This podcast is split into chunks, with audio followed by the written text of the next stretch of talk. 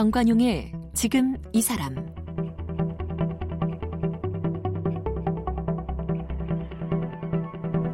여러분 안녕하십니까 정관용입니다. 꼭 100년 전인 1919년 3월 1일부터 이 땅에서는 무수한 백성들이 자발적으로 참여해 독립만세를 부르고 평화 시위를 펼쳤죠. 그 33인의 민족 대표만이 아니라 10대 소녀에서부터 90대 어르신까지 남녀노소 막론하고 또 종교와 신분을 떠나서 대한독립 만세를 외쳤습니다. 이 만세 운동이 들불처럼 일었고 백성이 이 나라의 주인이다 라고 하는 그 3.1운동의 정신 아, 바로 한 달 뒤 4월 11일 상해 임시정부 수립으로 이어지죠. 그 임시정부는 국호를 대한민국으로 정하고 대한민국은 민주공화제로 한다. 이런 헌장을 또 공포했습니다. 임시정부 수립 100주년 맞아서 지금 정부는 임정수립일 4월 11일을 임시공휴일로 지정하는 방안 지금 추진 중에 있는데 우리 대한민국의 뿌리가 바로 상해 임시정부에 있다는 그런 의미이겠죠. 자, 오늘은 3.1운동 또 임시정부 수립 100주년 맞아서 이 독립운동사 연구에 오신 김사뭉 선생님 초대해서 어, 3.1운동과 임시정부의 역사를 살피는 시간 준비했습니다.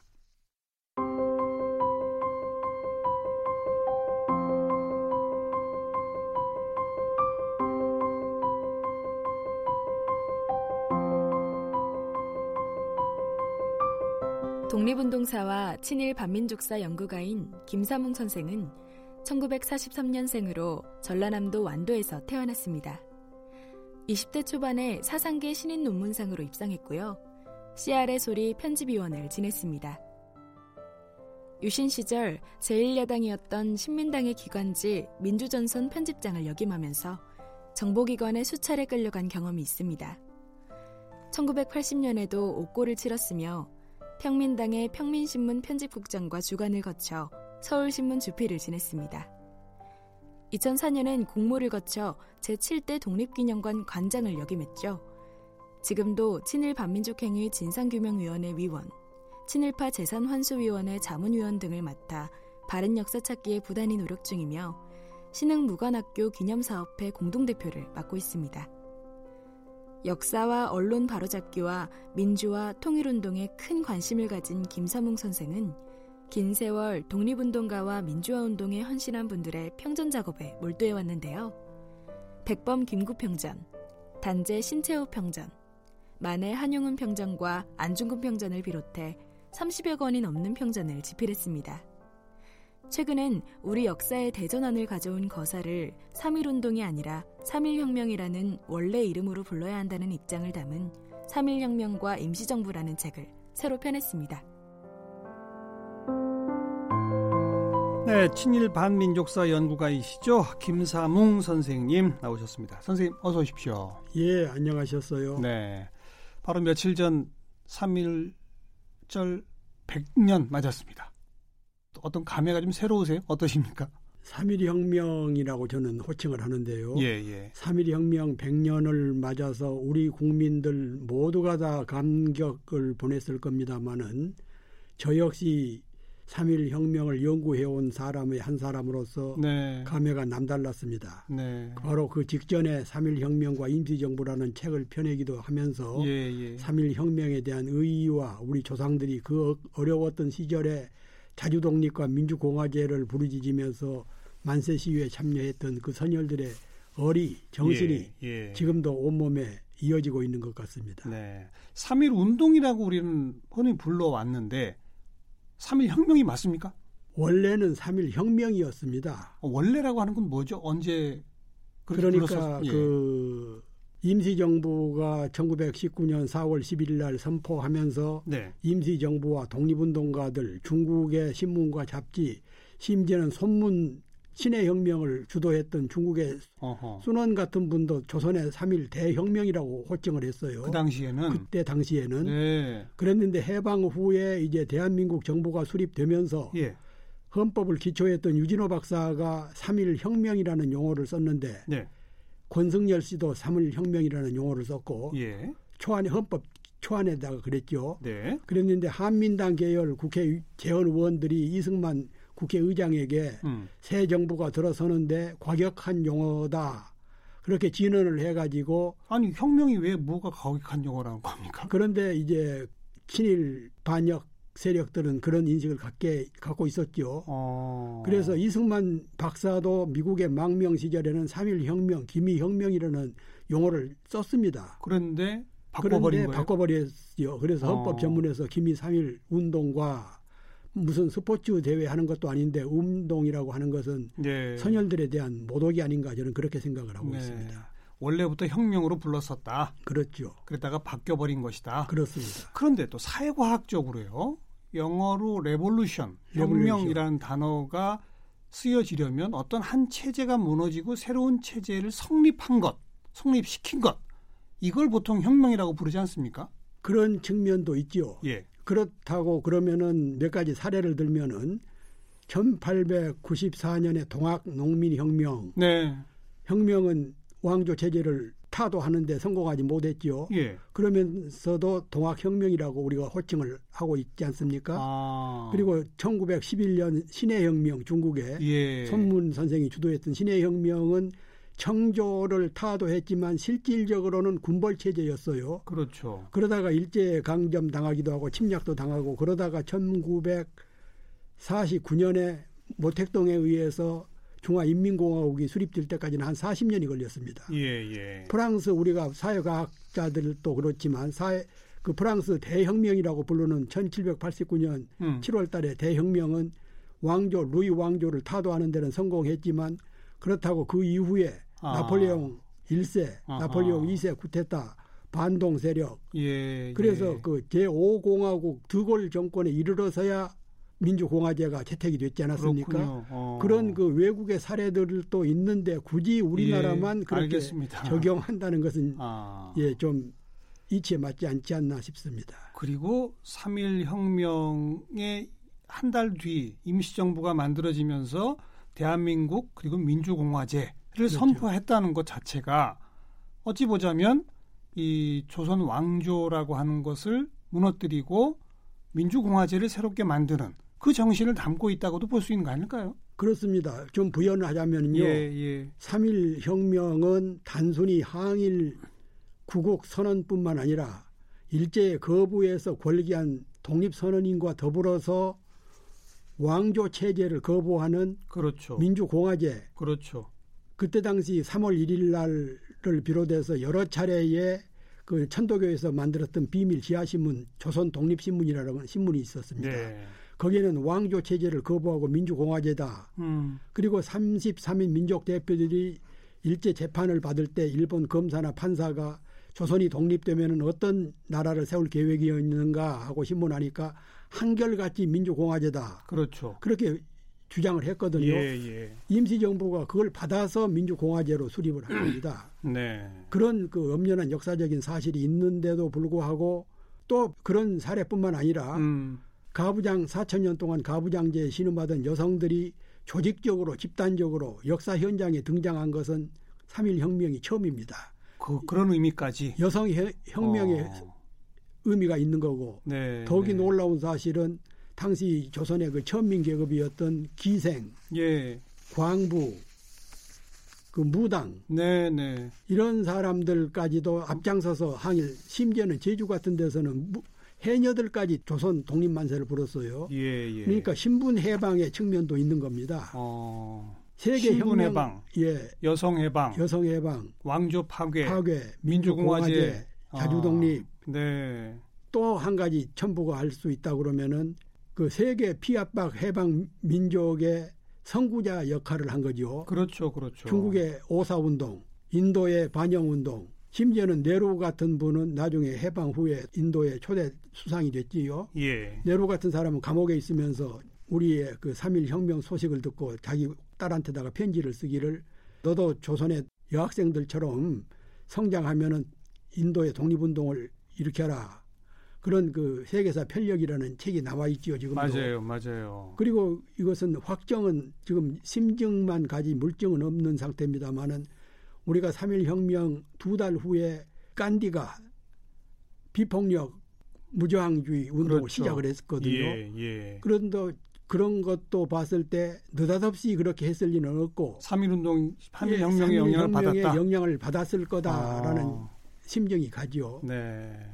그렇게 그 3일 혁명 그리고 뿐만 아니라 다른 나라 혁명하고는 달리 우리는 그 근대의 과정을 거치지 못하고 곧바로 왕조 체제에서 식민지 체제로 전락했으니까 하다 보니까 예.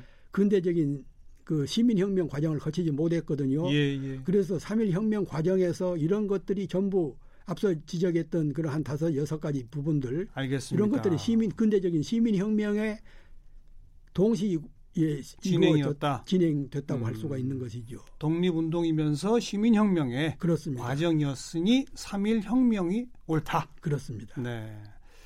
우리 그 청취자분들 가운데 잘 모르시는 분들은 1919년 3월 1일 딱 하루만 그리고 또 뭐 서울에서 좀 사- 상당수 인원들이 모여가지고 아 물론 또 유관순 열사 있으니까 뭐뭐 전국에서도 있었겠지 그렇지만 뭐 그날 하루 있었던 거 아니야?라고들 이해하시는 분도 여전히 많습니다. 그렇겠죠. 아니죠? 아니고 말고요. 당시 조선의 그때는 국호가 조선이었지요. 예, 조선의 인구가 한 1,800만 정도였는데 예.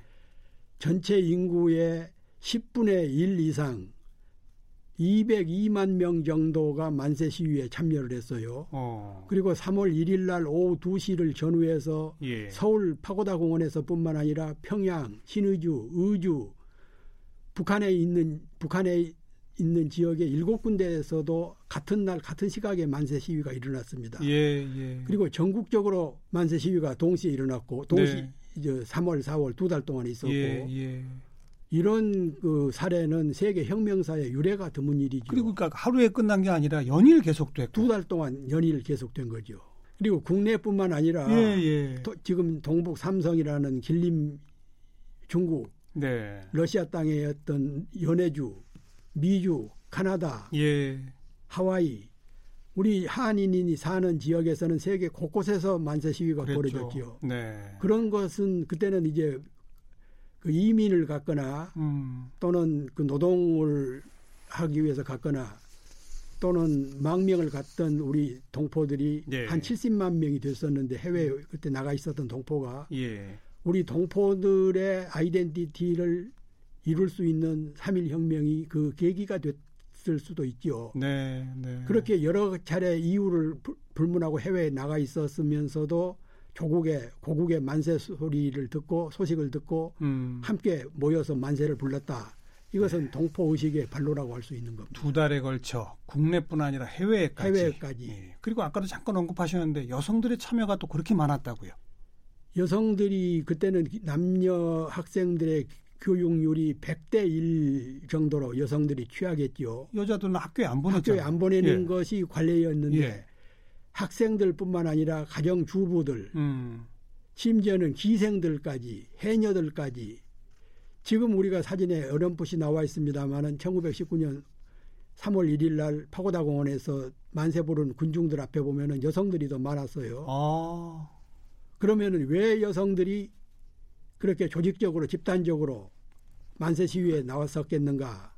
그 이유가 몇 가지가 있습니다. 예, 뭡니까? 첫째는 일제가 우리를 강제 병탄한 후에 한 10년 동안 토지 조사 사업을 실시를 했어요. 그랬죠. 그래서 이제 그 문중 땅이라든가 예. 우리 조상들은 그렇게 그 경계 논이나 밭을 경계선을 측량을 해가지고 규정을 했던 건 아니지 않았습니까? 예, 예. 조상 물러 조상 대대로 물러왔던 그런 것을 기준으로 해서 농사를 짓고 살았는데 음흠. 일제가 측량기를 가지고 와서는 엉뚱하게 그 기름진 호남 평야, 경기 평야 이런데 주요한 기름진 옥, 문전 옥답을 거의 다 뺏어갔습니다. 예, 예. 그러니까 가장 먼저 어, 하루 세 끼 밥을 지어야 되고 제사를 지내야 되는 여성들한테 당장 피해가 그렇군요. 올 수가 있었던 것이죠. 어허. 그리고 일제에 두- 대한 적개심이, 적개심이 더 강해졌겠군요. 여성들이 더 당한 거죠. 네. 강했던 것이죠. 예. 그리고 조선 팔도 곳곳에 설치했던 헌병 경찰대, 파출소, 지소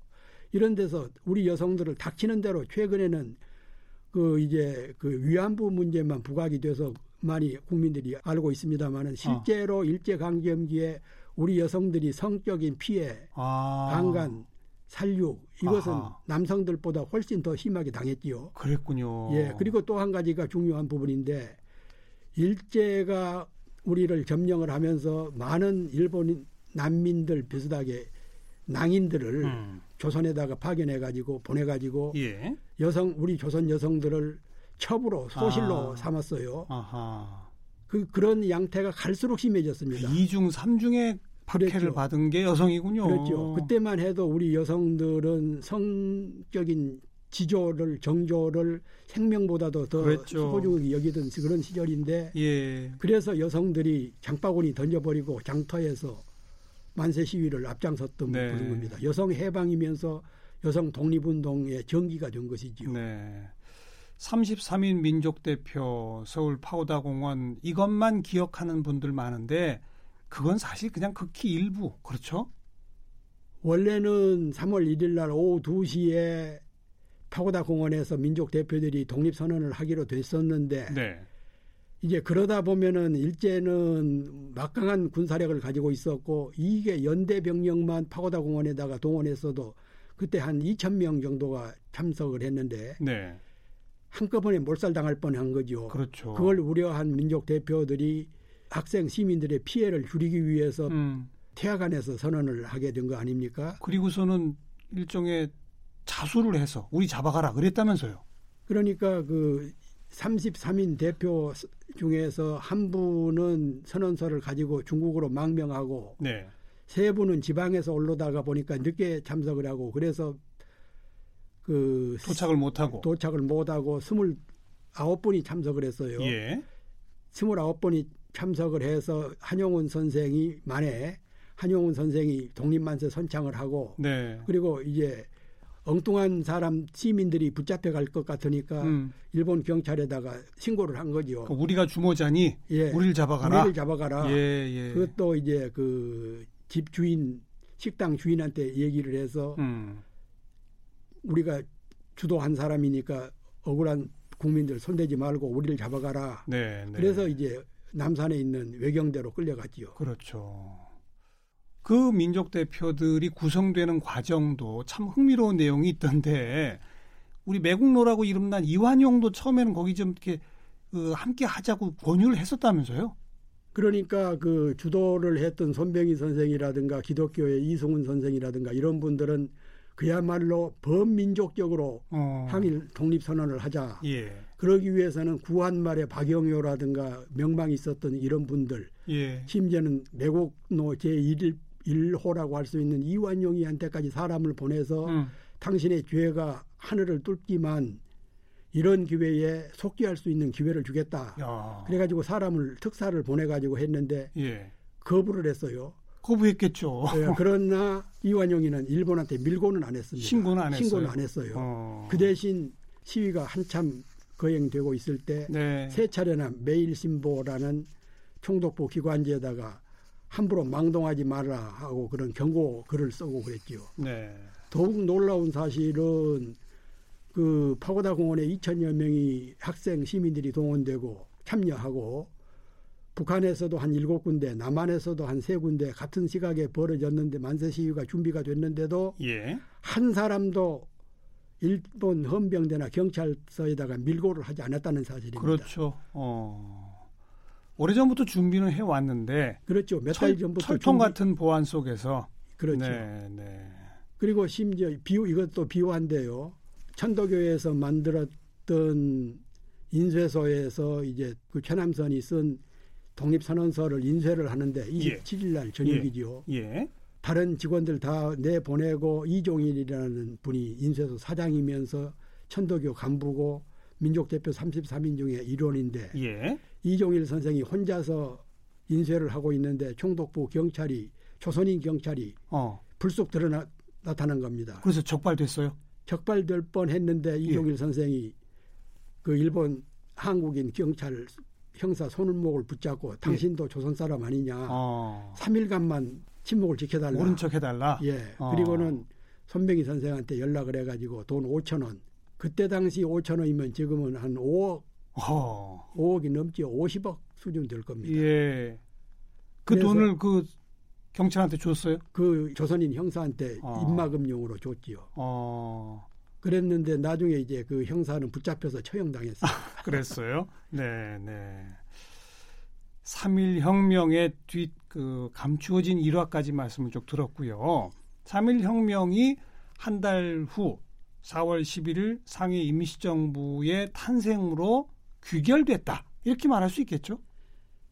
어, 3일 혁명의 옥동자는 임시정부지요. 그렇죠. 예. 3일 혁명 독립선언서에 자주 독립을 선언하노라. 예. 독립국을 선언했으면 이 독립국을 상징하는 정부가 있어야 되지 않겠어요? 예, 예. 그래서 상하이 임시정부, 한성 임시정부, 블라드보스톡에서 임시정부, 그리고 기타 한 네 개 정도, 그래서 도합 한 일곱 개 정도 임시정부가 수립이 됐어요. 그랬죠. 예, 앞서 설명드렸던 세 걸 빼고는 나머지는 이제 벽보나 조각, 그 신문 지상에만 보도된 그런 임시 정부고, 예, 예. 실제로는 한성 정부하고 블라드보스톡 정부하고 상하이 임시 정부인데 상하이 임시 정부로 그해 9월 달에 통합을 했죠. 다 통합됐죠. 예, 네. 그래서 대한민국 임시 정부의 법통과 정통성을 음. 상하이 임시 정부가 갖게 된 겁니다. 네. 상해 임시 정부가 헌법 10개 조항이든가요? 예, 발표했는데 거기 뭐 핵심적인 건 다 들어가 있다면서요. 그런데 우리가 흔히 이제 상하이 임시정부 하면은 정부만을 상, 생각하기 쉬운데요. 정부가 수립되기 전에 임시의정원이 먼저 수립이 됐습니다. 예, 예. 조선 팔도 대표할 수 있는 29명이 모여서 그러니까 1919년 4월 10일이죠. 네. 4월 10일 저녁에 7시경에 프랑스 조개 그것도 이제 그때 당시 프랑 상하이에는 영국 조개, 미국 조개, 프랑스 조개, 일본 조개가 있었는데 있었죠. 예, 다른 조개에서들은 그런 방 빌리는 것을 허가를 안 해줘 가지고 음흠. 프랑스 정부가 허가를 해줬습니다. 프랑스는 프랑스 대혁명 때 자유평등 복지 그런 전통이 있는 나라이기 그렇죠. 때문에 우리 임시정부가 수립될 수 있는 그 기, 기반이 됐던 것이죠. 예. 그래서 29명의 임시 의정원들이 모여서 일종의 국회죠, 그게. 초대 재헌 국회라고 할수 있죠. 그렇죠. 음. 거기서 이제 헌법을 개정하기 전에 의정원 이름을 지, 짓고 네. 조소왕 선생이 지었다고 그럽니다. 예. 그리고 국호를 짓기 시작을 합니다. 대한민국이라고. 대한민국이라고 할때 음. 일부에서는 대한이라는 용어가 국호가 대한 고종에 의해서 만들어진 국호인데 대한 제국이 망했는데 음. 그 망한 이름을 다시 쓸 수가 있느냐 이렇게 비판을 하고 또 찬성하는 쪽에서는 대한으로 망했으니까 대한으로 부흥하자. 네. 그리고 대한이라는 용어는 단순히 대한 제국일 뿐만 아니라 마한 진한 변한 삼한 시대 이래의 우리의 고유한 국호이기도 하다. 예, 예. 그리고 그때는 고려공화국, 인민공화국 여러 가지가 나왔는데 다수결에 의해서 대한민국이라는 국호를 쓰게 됐지요. 그랬죠. 예, 그리고 거기서 그러면은 정체를 어떻게 할 것이냐? 음, 민주공화제다. 민주공화제다. 그렇죠. 더러는 인민공화국이다.